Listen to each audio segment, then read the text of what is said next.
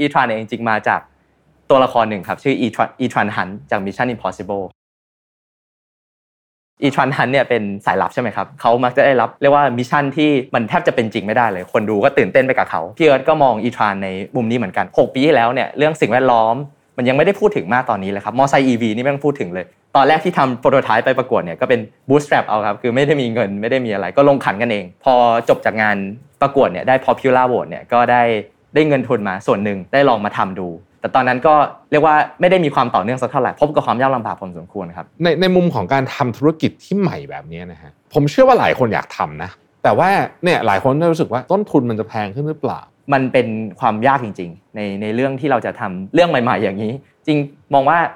สามอย่างที่ทำให้เรื่องเซอร์คูล่าเนี่ยมันมันเกิดขึ้นได้จริงเนี่ยอืมอันแรกคือความตั้งใจอันที่สองคือพันธมิตรอืมอันที่สามคือการทำโดยที่ไม่ได้เอาตัวเองเป็นศูนย์กลาง แล้วก็ เราเอาโลกเป็นศูนย์กลาง Mission to the Moon Podcast Continue with your mission สวัสดีครับ วันนี้เราเดินทางกันมาถึง episode ที่ 8 แล้วนะครับ มาพูดกันถึงเรื่องของ Circular Economy ผมเชื่อว่าถึงตอนนี้เนี่ยหลายท่านก็คงจะเริ่มเห็นประโยชน์ แล้วก็เริ่มเห็นวิธีการ apply ต่างๆ ของเรื่อง Circular Economy ว่าเอาไปทำยังไง ถึงจะเกิดประโยชน์ยังไงกับธุรกิจของเรานะครับ และแน่นอนเกิดประโยชน์กับโลกด้วยนะครับ วันนี้เนี่ยผมมีแขกรับเชิญท่านหนึ่งนะครับ ซึ่งร่วมทำสตาร์ทอัพหนึ่งมา ซึ่งตอนนี้เนี่ยออกดอกออกผลแล้วนะฮะแล้วก็ใช้ไอเดียของเรื่องสิ่งแวดล้อม เรื่องการเข้าใจถึงว่าทำธุรกิจในยุคใหม่ต้องเป็นยังไงเนี่ยนะฮะแล้วก็เป็นคนที่ต้องบอกว่าพลิกเกมธุรกิจเข้าสู่ circular economy อย่างเต็มตัวนะครับ จากจุดเริ่มต้นเมื่อประมาณ 6 ปีที่แล้วนะครับผมกำลังพูดถึงแบรนด์ e-tran ซึ่งวันนี้เราคุ้นเคยกันดีนะครับเป็นมอเตอร์ไซค์ไฟฟ้านะฮะซึ่งตอนนั้นเนี่ยเรื่องของพวก electric vehicle ต่างๆนานาพวกนี้เนี่ยก็ยังไม่ได้รับการพูดถึงเยอะขนาดนี้ครับตอนนั้นเขาไปจุดเริ่มต้นยังไงน่าสนใจมากนะฮะตอนนั้นเรื่องพวกนี้ใหม่มากเนี่ยเขาฝ่าฟันอุปสรรคมาได้ยังไงบ้างนะครับ แล้วก็อะไรเป็นความตั้งใจนะฮะของ e-tran หลังจากนี้นะครับ ต้องบอกว่าปัจจุบัน e-tran เนี่ยก็ได้รับเงินลงทุนจากนักลงทุนเนี่ยกว่า 100 ล้านบาทนะฮะแล้วก็เป็น partner กับ Robinhood ด้วยนะฮะแล้วก็กำลังกระจายธุรกิจอีกพอสมควรเลยทีเดียวนะครับ ผมคิดว่า ETRAN เองเนี่ยมี know-how แล้วก็มีเรื่องราวที่จะแบ่งปันให้กับคนที่สนใจเรื่อง circular economy อย่างมากเลยทีเดียวนะครับ วันนี้เรามาร่วมพูดคุยกับคุณจิวอรินวิชยาวิลาศนะครับผู้จัดการฝ่ายลูกค้าสัมพันธ์ CEO Office บริษัท e-tran Thailand จำกัดกันเลยนะครับ คุณจิวสวัสดีครับ สวัสดีครับ ยินดีต้อนรับสู่ Mission to the Moon นะครับ ขอบคุณมาก ๆ เลยนะครับ วันนี้ที่มาร่วมพูดคุยกันนะครับ ก็อยากจะชวนคุยอย่างนี้เลยว่า e-tran เนี่ยปัจจุบันก็เป็นที่รู้จักพอสมควรนะฮะแล้วก็เอ่อมีสื่อมีวิชวลต่างๆเนี่ยเยอะมากนะฮะอยากทราบถึงจุดเริ่มต้นหน่อยว่า e-tran เนี่ยเริ่มต้นมาจากไอเดียหรือว่าความเชื่ออะไรครับ แล้วอยากจะทำอะไรตอนนั้นครับ จะเริ่มเนี่ยต้องแนะนำทุกท่านให้รู้จักกับพี่เอิร์ธครับเป็น founder แล้วก็เป็น CEO ของ e-tran ในปัจจุบัน ย้อนกลับไปเมื่อ 6 ปีแล้วครับพี่เอิร์ธได้พบกับเหตุการณ์หนึ่งที่เปลี่ยนแปลงชีวิตไปเลย คือโดยปกติแล้วเนี่ยคุณเอิร์ธจะนั่งรถแล้วก็มีคนขับรถส่วนตัว แต่วันนั้นเป็นวันที่คนขับรถของคุณเอิร์ธเนี่ยเกิดป่วยกระทันหันทำให้คุณเอิร์ธเนี่ยต้องนั่งรถมอเตอร์ไซค์ไปทำงานด้วยตัวเอง แล้วก็เป็นวันนั้นแหละครับที่เป็นวันแรกที่คุณเอิร์ธได้ฉุกคิดขึ้นมาว่า เอ๊ะทำไมบรรยากาศแถวบ้านเราบนถนนเนี่ยที่อยู่มาตลอดชีวิตเนี่ยทำไมมันเหม็นจังจากท่อไอเสียทำไมเสียงมันดังจังจากมอเตอร์รถอืมทำไมรถมันติดจังแล้วอากาศมันก็อบอ้าวอีก ก็เป็นวันนั้นแหละครับที่ชื่อ e-tran เนี่ยได้ถูกก่อตั้งขึ้นมา e-tran เนี่ยจริงๆมาจาก ตัวละครหนึ่งครับ ชื่อ Ethan Ethan Hunt จาก Mission Impossible e-tran hunt เนี่ยเป็นสายลับใช่ไหมครับเขามักจะได้รับเรียกว่า mission ที่มันแทบจะเป็นจริงไม่ได้เลย คนดูก็ตื่นเต้นไปกับเขาพี่เอิร์ธก็มอง ETRAN ในมุมนี้เหมือนกันว่าเรากำลังทำสิ่งที่มันยิ่งใหญ่มาก 6 ปีที่แล้วเนี่ยเรื่องสิ่งแวดล้อมมันยังไม่ได้พูดถึงมากตอนนี้เลยครับมอไซค์ EV นี่ไม่ต้องพูดถึงเลย หลังจากนั้นก็รวมตัวกันกับกลุ่มเพื่อนที่เรียนจบออกแบบมาด้วยกันอืมแล้วก็สัมภาษณ์ เออพี่วินมอเตอร์ไซค์เนี่ยกว่า 600 คนเนี่ยทั่วกรุงเทพว่าเขาต้องการรถยังไงปัญหาเขาคืออะไร แล้วก็เลยออกมาเป็น prototype ของรถรุ่นแรกออกมา แล้วก็ได้มีโอกาสเข้าไปประกวดในงานดิจิ t a ลเวนเจอร์ของ SCB แล้วก็ได้รับรางวัล Popular Vote ตอนแรกที่ทำ prototype ไปประกวดเนี่ยก็เป็น bootstrap เอาครับ คือไม่ได้มีเงินไม่ได้มีอะไร ก็ลงขันกันเอง พอจบจากงานประกวดเนี่ยได้ popular vote เนี่ยก็ได้ได้เงินทุนมาส่วนหนึ่งได้ลองมาทำดู แต่ตอนนั้นก็ เรียกว่าไม่ได้มีความต่อเนื่องสักเท่าไหร่พบกับความยากลำบากพอสมควรครับอืมจนกระทั่งได้ไปออกงาน Motor Expo แล้วก็ได้พบกับโอกาสใหม่ๆ ได้รับทุนวิจัยจากปตทให้วิจัยมอเตอร์ไซค์ EV ร่วมกัน ได้แล้วก็ได้เกิดมาเป็นโมเดลรถขึ้นมาอ่ากำลังจะสำเร็จแล้ว แต่ก็มีมรสุมเข้ามาอีกก็คือติดช่วงโควิดมาพอดีอ่าช่วงโควิดเนี่ยทำให้รถที่ตอนแรกกำลังจะผลิตแล้วเนี่ยครับก็ต้องหยุดไลน์ผลิตไปเพราะว่าซัพพลายเออร์ก็ส่งของมาไม่ได้อืม investor ที่ตอนแรกเราคุยคุยกันไว้เนี่ย เรียกว่าเกิดเกิดความไม่มั่นใจขึ้นเพราะตอนนั้นช่วงโควิดมาแรก ๆ เลย ก็ในวิกฤตก็มีโอกาสครับคือเราเห็นเทรนด์ที่มันเติบโตขึ้นครับ ก็คือเทรนด์ Delivery เจ้าสิ่งที่ Delivery มันเกิดขึ้นมาเนี่ยมันก็เกิดมาพร้อมกับการใช้งานของมอเตอร์ไซค์ที่มากขึ้น ก็เลยกลายมาเป็นมอเตอร์ไซค์ที่เราทำตลาดอยู่ในปัจจุบันชื่อรุ่น m y r a ครับครับ MYRA เนี่ยเป็นเรียกว่าเป็นมอเตอร์ไซค์ที่ออกแบบมาเพื่อการขนส่ง ขับแรงขับอึดบรรทุกได้เยอะ เราได้ร่วมมือกับโรบินฮูดซึ่งเป็นบริษัทที่มีความตั้งใจเหมือนเราเลย คือเรื่องเราอยากจะเป็นบริษัทที่ดีต่อโลก ปัจจุบันเนี่ยเราก็ปล่อยเช่า เราทำโมเดลเช่านะครับ เราปล่อยเช่าให้กับพี่ๆไรเดอร์ที่ขับโรบินฮูดอยู่อืมอันนี้ก็เป็นที่มาที่ไปครับ พูดถึงโครงสร้างของตัวงานดีไซน์ และตัวมอเตอร์ไซค์เองเออเนี่ยมันแตกต่างจากมอเตอร์ไซค์แบบดั้งเดิม เยอะไหมฮะเยอะครับ EV เนี่ยมันเป็นมันเป็นสิ่งใหม่ สิ่งที่ต่างกันอย่างแรกเลยก็คือเรื่องพลังงานใช่ไหมครับอืมพลังงานเนี่ยจากสันดาปมาเป็น EV เนี่ยมัน มันต้องเปลี่ยนโครงสร้างภายในทั้งหมดเลยอืมแต่พูดถึงการออกแบบเนี่ยสิ่งที่ทำให้ e-tran พิเศษอยู่สองมันมีอยู่สองเรื่องครับ อันแรกคือเรื่อง product design สองคือเรื่อง business model design เรื่อง product design อะครับ ปัจจุบันเนี่ยเราพยายามทำให้ชิ้นส่วนเนี่ยมันน้อยลงที่สุด เพราะว่ามันจะทำให้น้ำหนักมันเบาขึ้นการซ่อมแซมง่ายขึ้นนะครับแล้วก็กระบวนการผลิตเนี่ยก็จะง่ายขึ้นด้วย อย่างปัจจุบันเนี่ยมี part อะไหล่อยู่ในมอเตอร์ไซค์เราเนี่ยหลายร้อยชิ้นมากๆเราอยากจะลดลงครึ่งหนึ่งเลย เพื่อให้กระบวนการผลิตเนี่ยเวลาผลิตในโรงงานนะครับ แต่ละชิ้นเนี่ยมันก็จะมาพร้อมกับ packaging ของมัน เราก็อยากจะลดสิ่งเหล่านี้ขึ้น โดยการลดจำนวน part อะไหล่ที่เป็นเรียกว่าเป็นสารตั้งต้นของมันอืมก็ทำให้ผลิตได้เร็วขึ้น ลด waste จากการผลิตมากขึ้นอืมนอกจากนั้นเนี่ยพอ part มันน้อยลงแล้วเนี่ยพอมันไปอยู่กับ user เนี่ยครับอเตอร์ไซค์ใช้ไปนานๆก็ต้องมีการซ่อมแซมครับอืมการซ่อมแซมเนี่ยพอมันเกิดขึ้นมันก็เกิด waste ถ้าเราลด part อะไหล่ waste ที่เกิดขึ้นจากการซ่อมแซมเนี่ยก็จะน้อยลง แล้วก็ดีต่อ user ของเราด้วยก็คือ เขาจะสามารถซ่อมซ่อมแซมในเวลาที่น้อยลงได้อืมอันนี้คือเรื่อง product design ครับไอ้สองคือเรื่อง business model design ครับอืมเอ่อเราเนี่ยทำโมเดลเรียกว่า refurbish เราเนี่ยรับซื้อรถมอเตอร์ไซค์เก่า เพื่อเอามาทำใหม่ รถมอเตอร์ไซค์เนี่ยครับบาง part เนี่ยมันยังสามารถใช้งานได้อยู่ เพราะว่าแต่ละชิ้นส่วนแต่ละอะไหล่เนี่ยมันอายุการใช้งานต่างกัน เราซื้อรถเข้ามาแล้วเราก็มาทำการแยกส่วนโดย inspector มืออาชีพของเราเนี่ยครับเราก็จะแยกส่วนที่ไม่เหมาะกับการใช้งานเนี่ยออก แล้วอันไหนที่เป็น part อะไหล่ที่เคยใช้งานแล้วแต่สภาพเนี่ยแทบจะ 100%เลย เราก็จะนำมารวมกัน แล้วประกอบเป็นมอเตอร์ไซค์คันใหม่อืมซึ่งเราจะนำออกขายในโมเดลเรียกว่าเป็นโมเดล refurbish ในราคาที่ถูกลงกว่าเดิมมาก ๆ เพื่อให้เข้าถึงคนได้ง่ายขึ้น อันเนี้ยเป็น 2 ส่วนที่เราออกแบบมาเพื่อให้มันเกิดความยั่งยืนขึ้นทั้งตัว Product ทั้งตัว Business Model อืมครับซึ่งนี้ก็เป็นเรื่องของคอนเซปต์เรื่องของ circular อ่า economy ของทาง ETRAN ครับใช่ไหมฮะก่อนก่อนก่อนจะถึงตรงนี้เนี่ยผมย้อนกลับไปถามนิดนึงว่าอย่างสมมติเอ่อพี่ๆไรเดอร์เนี่ยของ Robinhood เนี่ยเขาหาที่ชาร์จยังไงฮะที่ชาร์จเนี่ย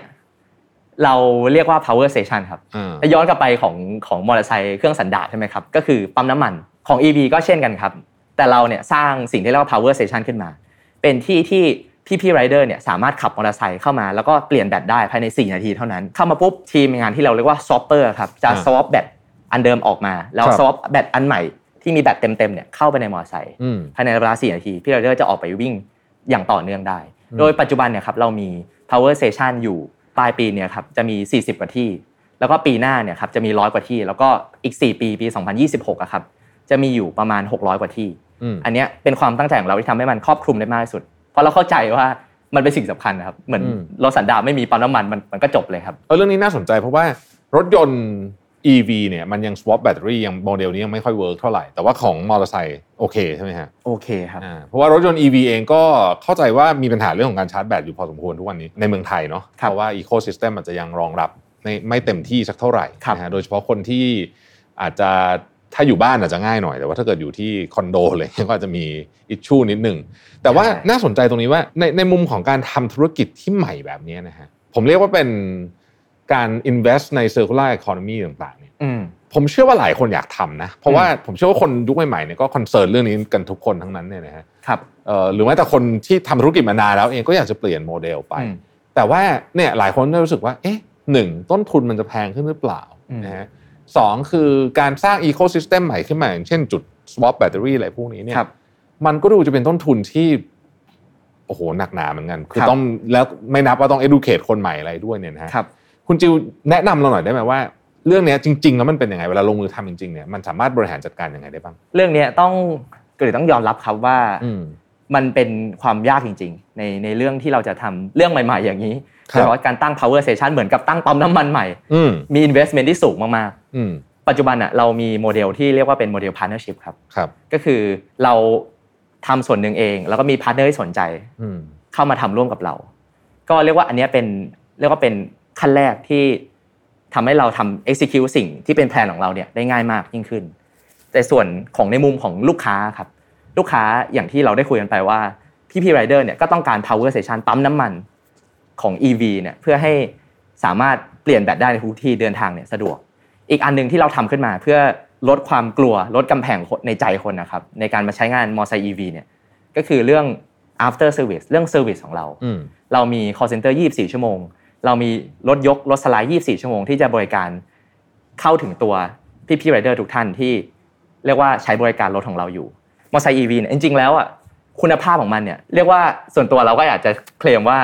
มันดีกว่านะครับ แต่ว่าอาจจะเรียกว่าทัดเทียมกับมอเตอร์ไซค์สันดาปในบางเรื่อง แต่เรื่องสมรรถภาพอย่างเงี้ยครับเราก็มีบางส่วนที่ดีกว่า เช่น เรื่องความเร็วเรื่องความแรงแบตอึดออกแบบเพื่อการขนส่งบรรทุกได้หนัก แต่ว่า หลาย ๆ อย่างเนี่ยมันก็ยังมีกำแพงใจคนอยู่ว่า โดยเฉพาะที่เคยเจอมาก ๆ เลยนะครับ ก็คือฝนตกแล้วมันจะดับไหมอืมอืมซึ่งต้องบอกว่ามันไม่ได้ดับง่าย ๆ ขนาดนั้นครับเราก็มีมาตรฐานกันน้ำของเราอยู่อืมซึ่งสมมุติว่ามันดับจริง ๆ นะครับ ซึ่งซึ่งมันยังไม่เคยเจอนะครับ เราก็มีมอเตอร์ไซค์คันใหม่เพื่อไปสลับให้เลยเป็นรถสไลด์สลับคันเดิมขึ้นมาเอาคันใหม่ไปเลยครับอ่าในพี่ๆที่ทำเรียกว่าเช่ากับเราอยู่ค รับเพราะก็เพราะว่าด้วยความที่มันเป็น subscription model นี่มันเลยอืมทำแบบนี้ได้เขาก็จะลดความกังวลเรื่องนี้ใช่ไปพอสมควรใช่ไหมฮะที่ผมถามเรื่องทางเทคนิคนิดนึงว่า ตัวมอเตอร์ไซค์ที่เป็น EV เนี่ยมันเหมือนรถ EV ไหมฮะที่มันมีชิ้นส่วนน้อยกว่า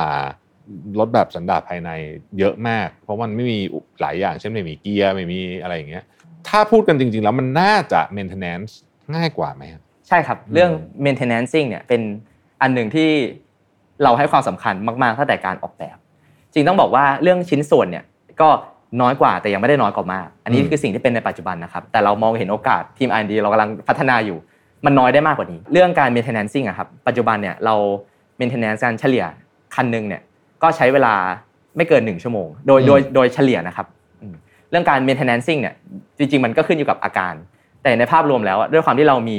อะไหล่น้อยกว่า ด้วยความที่ตัว โมเดลที่เราประกอบขึ้นมา เราเองมีโน้ตฮาวตรงนี้เพราะเราทำมา ก็ทำให้การซ่อมแต่ละครั้งเนี่ยมันรวดเร็วยิ่งขึ้นอืมปัจจุบันเราก็ R&D เพิ่มเติมในการซ่อม แสดงว่าทำไงให้ลด part ได้มากกว่านี้ทำให้มันซ่อมได้เร็วกว่านี้อืมครับครับ ก็คือยิ่งมี part น้อยอืมโอกาสเสียก็น้อยครับอ่าแล้วก็จริงๆ ถ้าพูดถึงในมุมของ circular economy เนี่ยการมีชิ้นส่วนน้อยเนี่ยมันบริหารจัดการได้ง่ายกว่า ถ้าอันไหนจะต้องรีไซเคิลอะไรมันก็จะง่ายกว่าไปหมดใช่ครับนะยิ่งชิ้นส่วนเยอะเท่าไหร่ ก็ยิ่งยากขึ้นเท่านั้นใช่ใช่ไหมครับถูกต้องเลยครับอะทีนี้ผมชวนคุยต่อนิดหนึ่งว่าอะเรื่องเรื่องโมเดลของพี่ๆไรเดอร์เนี่ยเข้าใจแล้วว่าเอ่อข้อกังวลต่างๆ นานา ที่เขาน่าจะมีเนี่ยเราก็ตอบโจทย์ไปพอสมควรทีนี้ถ้าถามถึงคนทั่วไปที่ใช้มอเตอร์ไซค์เนี่ยที่คุณจิวเคยคุยมาเนี่ยเขา concern อะไรเวลาเราพูดถึงเรื่องมอเตอร์ไซค์ไฟฟ้าปุ๊บเนี่ยเขา concern เรื่องอะไรบ้างครับอันดับแรกเลยนะครับอืมถามเรื่องสถานีชาร์จ อืมอะอันนี้ก็คือตรงไปตรงมาอ่าแต่เป็นสิ่งที่ยังจริงอยู่อืมตั้งแต่อดีตจนถึงปัจจุบัน แล้วมีเรื่องอื่นอีกไหมฮะที่เขาคิดว่าแบบ เอ๊ะยัง doubt อยู่อะเมื่อกี้พูดเรื่องอ่าน้ำเอาฝนตกโอเคอะครับมันมีประเด็นอื่นอีกไหมฮะที่เขา concern จริง ๆ แล้วเนี่ยต้องบอกว่าด้วยตัว product เนี่ย เราค่อนข้างพิสูจน์มาระดับหนึ่งแล้วว่าอืมมันมันปิดจุดที่ควรจะต้องปิดทั้งหมด หมายความว่าเรื่องกันน้ำเรื่องสถานีชาร์จ สิ่งหนึ่งที่คน concern มากๆ แล้วก็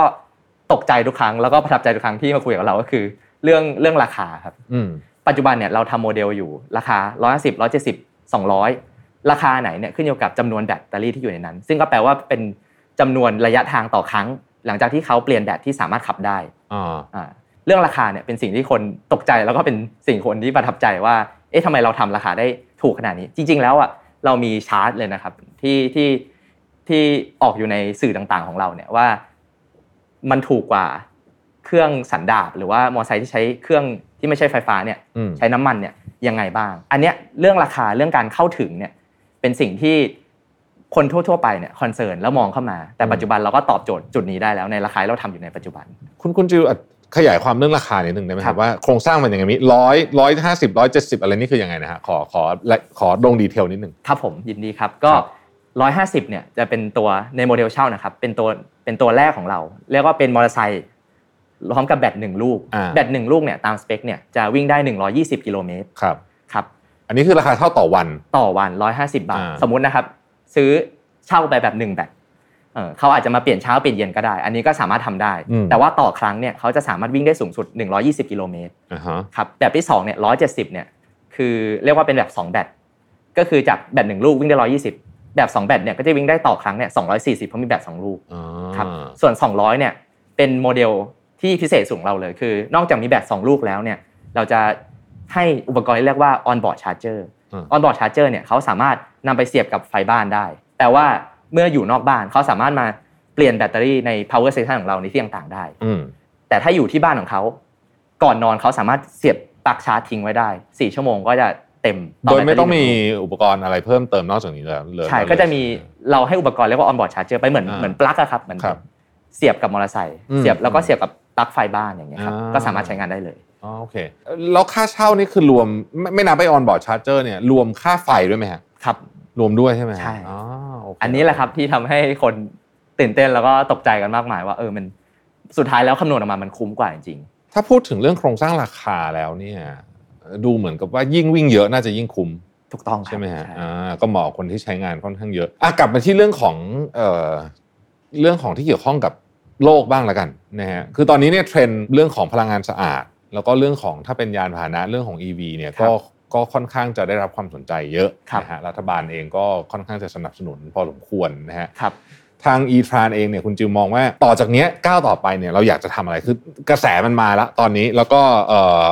ผมคิดว่าการสนับสนุนจากภาครัฐก็เป็นอืมเรื่องสำคัญมากเช่นกันเนาะครับพอมันมาคู่ควงแล้วเนี่ยแล้วก็คนก็มี awareness ละครับอ่าเริ่มเข้าใจแล้วว่าเฮ้ย มันจำเป็นจะต้องเปลี่ยนนะ อย่างยกตัวอย่างถ้าเปรียบเทียบกับรถยนต์เนี่ยอืมตอนเนี้ยผมเชื่อว่าคนที่จะซื้อรถยนต์วันเนี้ยก็ต้องคิดหนักเหมือนกันว่าจะซื้อรถ EV หรือว่าจะซื้อครับรถเอ่อ ICE internal combustion engine แบบเดิมนะครับใช่ไหมเพราะว่ามันเป็นจุดจุดเปลี่ยนครับที่สำคัญนะฮะคือก่อนหน้านี้อาจจะอาจจะยังไม่ได้นึกถึงมากอาจจะรู้สึก EV มันเป็นของแบบของของใหม่ของอะไรมากเกินไป แต่ตอนนี้มันไม่ใช่แล้วเนี่ย เรามองไงต่อไปฮะทาง e-tran เราทำอะไรต่อ ครับจริงๆ ถ้าเป็นในเชิง ตัวธุรกิจของเราเองครับ เราก็พยายามจะสเกลสิ่งต่างๆไป อย่างที่เราเล่าให้ฟังว่า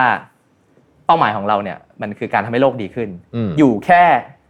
ประเทศไทยอยู่แค่กรุงเทพเนี่ยมันช่วยได้ส่วนหนึ่งครับ แต่มันก็ยังไม่ทั้งหมด เราก็จะสเกลอิมแพคต่างๆไป เพราะฉะนั้นจริง ๆ สิ่งที่เราตั้งใจจะทำในปีนี้ แล้วก็ปีหน้าคือการสเกลจำนวนรถของเราจำนวน power station อ่าไปในจังหวัดต่างๆ ทั่วประเทศไทยครับ อันนี้เป็นความฝันของเราคือเราอยากที่จะทำให้มอไซค์ EV เนี่ยมันเกิดขึ้นทุกที่เลย ซึ่งปัจจุบันเราก็มองหา partner อยู่ที่จะช่วยเราสเกลไปในแต่ละต่างจังหวัด ไม่ว่าจะเป็นการนำรถไปปล่อยเช่า หรือว่าเป็นการตั้ง power station อืมนะครับแล้วเราก็ทำ revenue sharing กัน อันนี้ก็สามารถติดต่อเข้ามาที่ e-tran ได้ครับอันนี้เป็นตัวธุรกิจ ส่วนอีกตัวหนึ่งที่เรามองในแง่ของการสร้างสภาพแวดล้อม มันมีสิ่งที่เราเชื่ออย่างหนึ่งครับ ก็คือเราเชื่อใน mission based ecosystem คือการรวบรวมเอากลุ่มคนที่มีความตั้งใจ อยากจะทำอะไรเนี่ยมา อยู่ด้วยกัน ซึ่งในที่เนี่ยคือเรื่อง circular economy อืมปัจจุบันนะครับเรื่องเรื่อง circular economy ในอุตสาหกรรมหนัก อย่างเช่น e-tran อุตสาหกรรมมอเตอร์ไซค์อย่างเงี้ยครับมันเกิดขึ้นได้ยาก เพราะว่าหลักๆเลยคือเรื่อง cost การที่จะเปลี่ยนแปลงสมมุติว่า part หนึ่งอะไหล่ชิ้นหนึ่งในมอเตอร์ไซค์อะครับมันมี cost ที่ตามมาสูงมากไม่ว่าจะเป็นอุปกรณ์ในการผลิตอืมวิธีในการผลิต การจัดหาวัตถุดิบ การคุยกับซัพพลายเออร์เปลี่ยนข้อตกลงมันมันยากมากครับ มันทำให้เวลาที่มันไม่ได้เห็นโอกาส หรือว่าเห็น return จริงๆเนี่ยมันเกิดขึ้นได้ยากมากอืมครับๆเราเองเนี่ยอยากจะเป็น catalyst ของสิ่งนี้ในมิชชั่นเบสเซ c ิสเต็มอะครับอืมมันมี role หนึ่งเขาเรียกว่า orchestrator ก็คือเป็นคนรีเริ่มเป็นคนรวบรวมให้ทุกๆ คนเนี่ยมาทำสิ่งต่างๆให้มันสำเร็จได้ สิ่งที่ e-tran คิดว่าจะทำอะครับก็คือไม่ว่าจะเป็นคู่ค้าของเรา government เอ่อ investor หรือเป็น partner หรือกระทั่งคู่แข่งของเราครับ เราอยากจะทำเราอยากจะชวนเขามาร่วมมือกันทำให้ circular economy เนี่ยมันเกิดขึ้น โดยสิ่งที่เรากำลังจะทำในเร็วๆนี้ครับที่เป็น action เลยเนี่ยก็คือตัวโมเดลรถ refurbish ที่เล่าให้ฟังอะครับอืมนอกจากจะซื้อรถของตัวเองเนี่ยเพื่อมาทำ refurbish แล้วเนี่ยเราก็จะซื้อรถของคู่แข่งของเราด้วย เพื่อเอามาทำโมเดล refurbish แล้วก็เข้ากระบวนการเดียวกัน คือการคัดแยกส่วนต่างๆ ที่อาจจะสามารถนำกลับมาใช้ใหม่ได้อืมที่ในสภาพที่เรียกว่า100%ของมือสองในราคามือหนึ่งอืมสิ่งเนี้ยครับเรียนตรงๆก็คือมันคงไม่ได้เป็นสิ่งที่ทำให้เรา profit ดีที่สุดหรอกเราซื้อรถของคู่แข่งเข้ามา ก็แต่เป็นสิ่งเราอยากทำเพื่อโลกใบนี้ครับ จริงมองว่า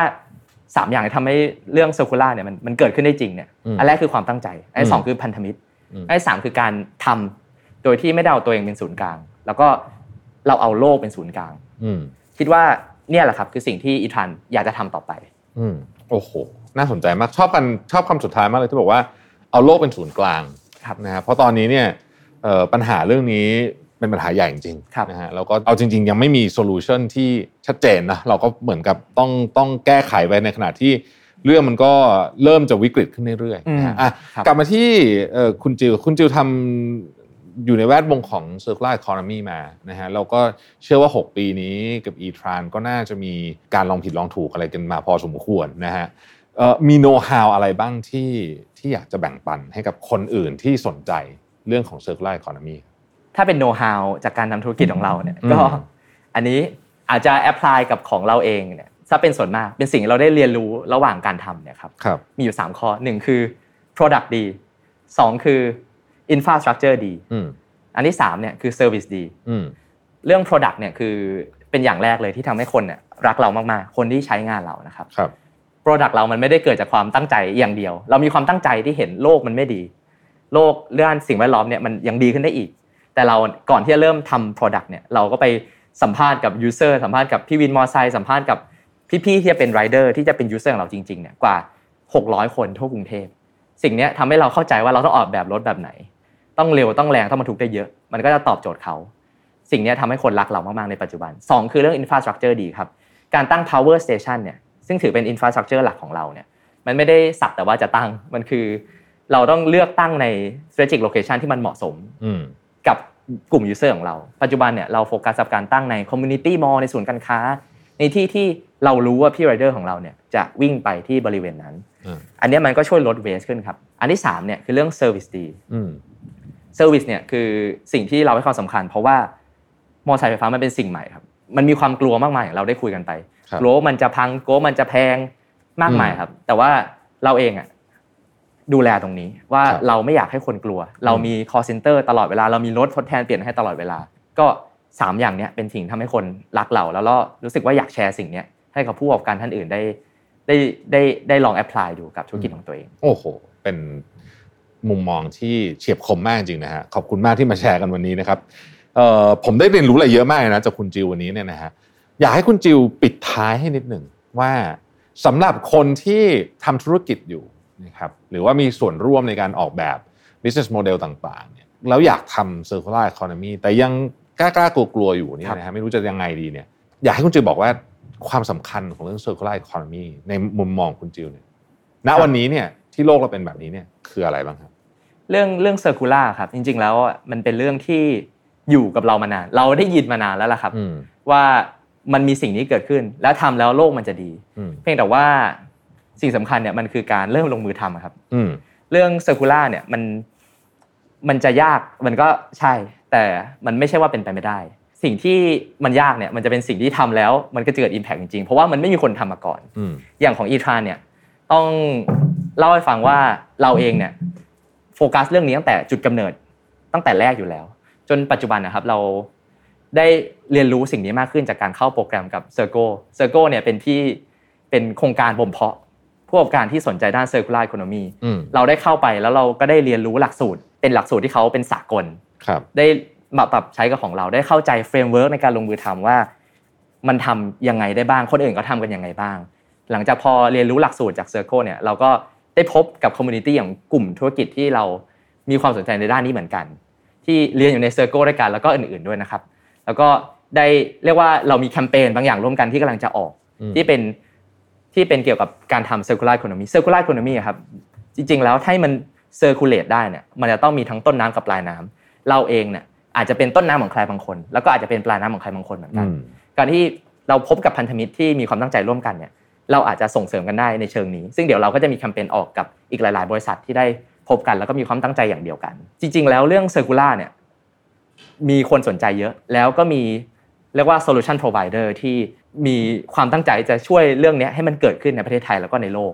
อย่างเราปัจจุบันเรื่องนอกจากเรื่องตัวรถแล้วที่เราให้โฟกัสมากๆเนี่ย internal เอง หรือว่าเรื่องการผลิตเองเนี่ยเราก็ทำกับ เรียกว่าเป็น partner เจ้าหนึ่งชื่อ GEPP GEPP Sa-Ard ทำเรื่องการวัดผลเรื่องการทิ้งขยะ เรื่องการเอ่อเรื่องการรีไซเคิลเรื่องการวัดผลว่าเออรีไซเคิลยังไงเก็บขยะยังไงทำเป็นแคมเปญออกมาให้ทุกคนในบริษัทใช้ร่วมกัน สิ่งเหล่านี้ครับจริง ๆ มันประกอบเป็น circular economy ม องว่า circular economy เนี่ยมันมีความสำคัญต่อโลกใบนี้ทุกคนคงรู้อยู่แล้ว แต่ว่า execution ต่างๆ การทำให้มันเกิดขึ้นจริงอะครับ มันต้องมี partner มันต้องมีความตั้งใจครับ แล้วก็ต้องเอาโลกเป็นศูนย์กลางครับผมครับโอ้โหวันนี้เนี่ยผมคิดว่าเราได้เห็นมุมมองที่ลึกซึ้งมากนะครับ เกี่ยวกับการเริ่มต้นของ ETRAN ในจังหวะที่ตอนนั้นเนี่ยเรื่องของสิ่งแวดล้อมเรื่องอะไรเนี่ยยังไม่ได้เป็นประเด็นที่ ได้รับความสนใจเยอะมากเท่าตอนนี้นะฮะแล้วก็ฝ่าฟันกันมาพอสมควรทีเดียว ต้องพูดถึงการเอ่ออธิบายกับ user ว่าทำไมเอ่ออันที่ข้อกังวลต่างๆนะฮะเขาจะสามารถที่จะก้าวข้ามเรื่องเหล่านั้นได้ยังไงบ้างได้เห็นมุมมองทางธุรกิจด้วย แล้วก็ผมชอบมากที่พอโจทย์การตั้งธุรกิจดี บอกว่าจะเอาโลกเป็นศูนย์กลางเนี่ยมันก็เลยทำให้ทุกอย่างที่ตามมาจากนั้นเนี่ยมันดูมีดูมี purpose แล้วก็ดูมีเอ่อ